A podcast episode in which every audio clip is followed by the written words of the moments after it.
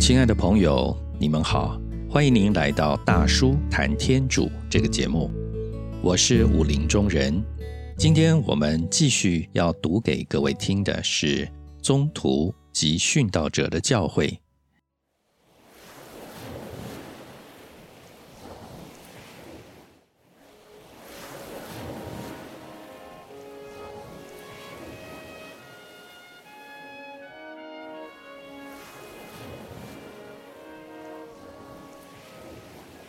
宗徒及殉道者的教诲，第一章第八节，七位理事及斯德旺的殉难。中途大事录叙述了一桩事件，他的措辞是很谨慎的，但是他向我们透露了个体主义与大同主义两派对峙的后果。在那时候。门徒的数目日渐增加，说希腊话的犹太人抱怨说希伯来话的犹太人，因为在领取每日的食物分配时，他们的寡妇得的比较少。这一段的记载虽然是寥寥几句话，却含有很重要的意义。中途大事录的作者这种不厌其详的笔法。说明了他的报道是忠实的，是有文必录的。我们因此可以断定，全书所描述的虽然都是崇高卓越的事迹，却丝毫不会有诗一般的渲染色彩。这段记载告诉我们，团体共同生活引起了具体的关于管理和食物分配的问题。人性永远不会是十全十美的，它免不了有若干的缺点。根据中途大师录的记载，说希腊化的信徒怕在食物分配方面受到歧视，这也可以说两派在理论上的对视，如今转移到实际问题上去了。很快的。这一类的不满和怨言越演越烈，因而领导人物必须采取迅速的解决方法，以避免事态的恶化。我们记得，在公元前第五世纪，罗马一部分人民，也就是平民阶级，不满当时的行政制度，产生了分裂的危机，政府便设置了平民官。由平民中选出，以保护平民阶级的利益。如今教会团体也采用了同样的办法，在原籍非巴勒斯坦的犹太信徒当中，选出了若干管理员。这样，一方面，宗徒可以不必担任行政工作，专务讲道传教；另一方面，教会两派人士之间。可以充分保持管理上的公平，因此，经中途的提名，征得大众的同意，选出了理事七名。为什么理事的人数应该是七人呢？这可能因为犹太城市市政参议员委员的人数也是七人，也可能因为耶稣在二次增饼的时候用了七个饼。众人分食后，又剩下了碎屑七篮。二次增饼的灵机是在石城区显形的，石城区的人都说希腊话，所以这个灵机是非犹太人归向真教的预象。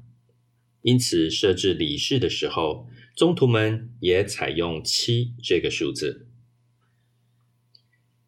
新选的七位理事都是说希腊话的信徒，这一点一看他们的名字便知道了：斯德旺、腓里伯、普洛高尔、尼加奥尔、提梦、巴尔麦纳、尼古拉，这七个都是希腊名字。尼古拉是改奉犹太教的安迪约基人，也就是说。一个新入教的希腊人，在这些教会的第二级首领当中，他们担任些什么工作呢？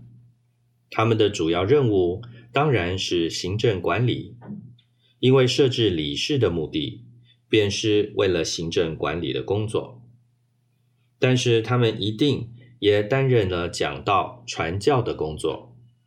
无疑的，他们都领受神品，因为他们已经正式选任。并由宗徒为他们行副手礼，求圣神颁赐他们的恩宠。他们既然都经过祝圣的仪式，所以一定不是世俗的管理人，而是圣教神职系统的一环。理事的品位至今保存在神品圣事当中，成为神品的一级。上述事件。对希腊派的教徒来说，含有很重要的意义。由于七位理事是宗徒推荐的，我们可以断定这件事是宗徒主动的，特别是圣伯多禄主动的。他日后常与理事中某一位合作进行传教工作，腓利伯更是他最得力的一位助手。我们绝对不能忽视初期教会选任理事这件事情的重要性。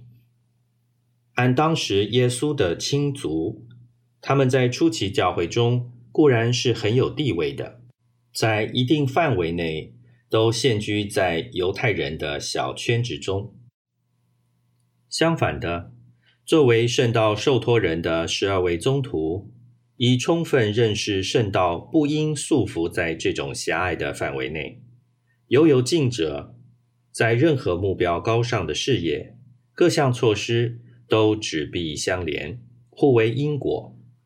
由于新选的理事都年富力强，性情活泼，富于向外发展精神，不易受犹太保守主义的束缚，他们便给出身教会。灌注了一股新鲜活泼的力量，所以在中途大师录在叙述李氏选任一节的最后段，加上了一句很有意义的话，那就是天主的圣道越传越广，门徒的数目在耶路撒冷猛烈增加。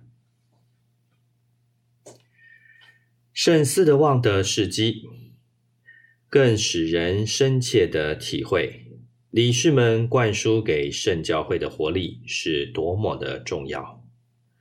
斯德旺是一位火一般热烈、勇敢的人，是基督圣教服务人员的模范。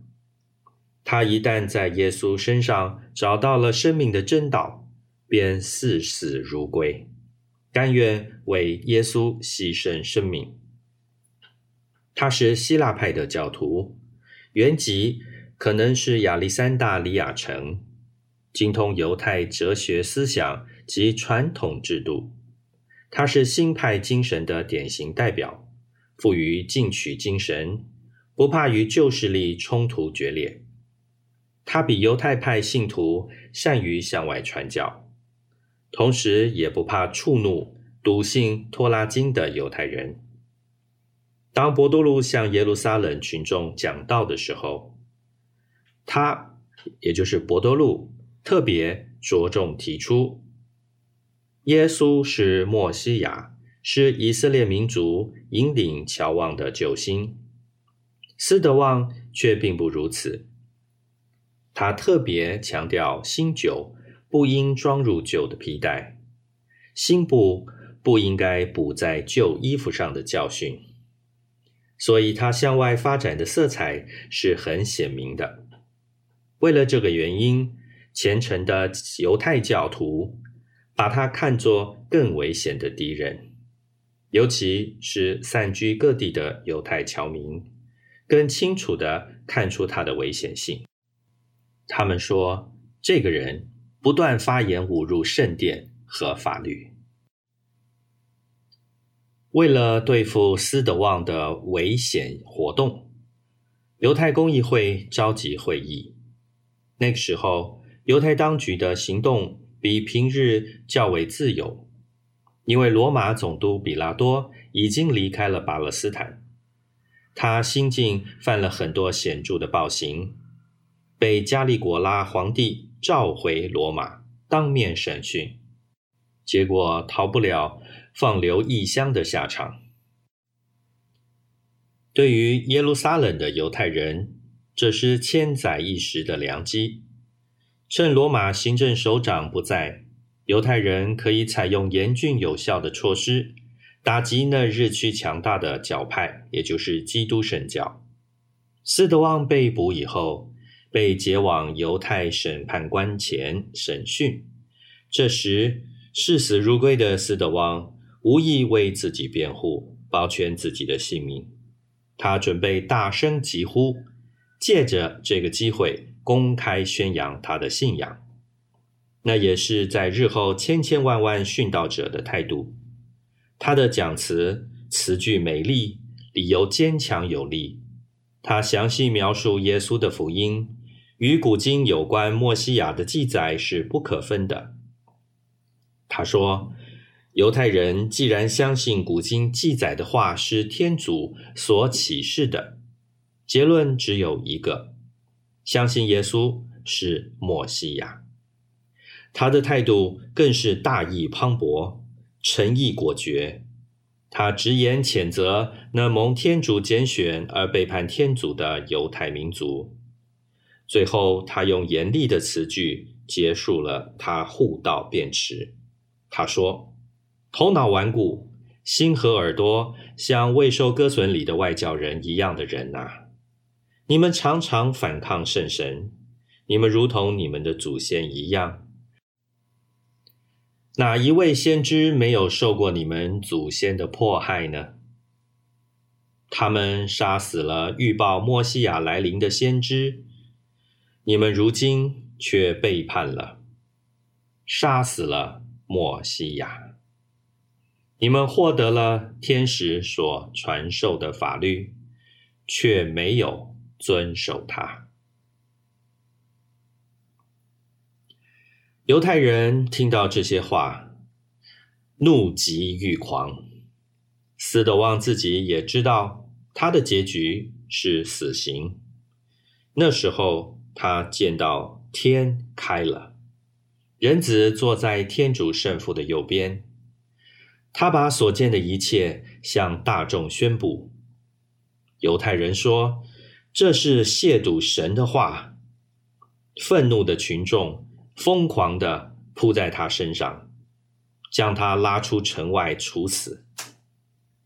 罗马总督对该项非法执行的死刑一无所知，而且就是知道的话，他也不能干涉，因为那些疯狂的群众根本是无可理喻的。依照犹太法律，犯了亵渎神的罪。就应该用石头砸死。那时，乱石如雨点般投在忠勇的李氏身上，他坦然无惧，很镇静的求上主宽恕他的凶手。有一个名叫扫路的法利赛派的青年学生，自告奋勇的替执使者保管衣服。他面含笑容，在角落里注视着圣教第一位殉道者慷慨就义的一幕。圣经上说：“我将派遣先知、贤士、经师到你们这里来，而你们要把他们杀害的杀害，定死的定死。你们还要把其他的。”在会堂里鞭打。的确，我切实告诉你们，这一切都要落在你们这个时代。在三十年后，耶稣的预言应验了，耶路撒冷成了一片废墟，城内居住的居民饱受痛苦，这是第一位殉道者无辜遇难的报应。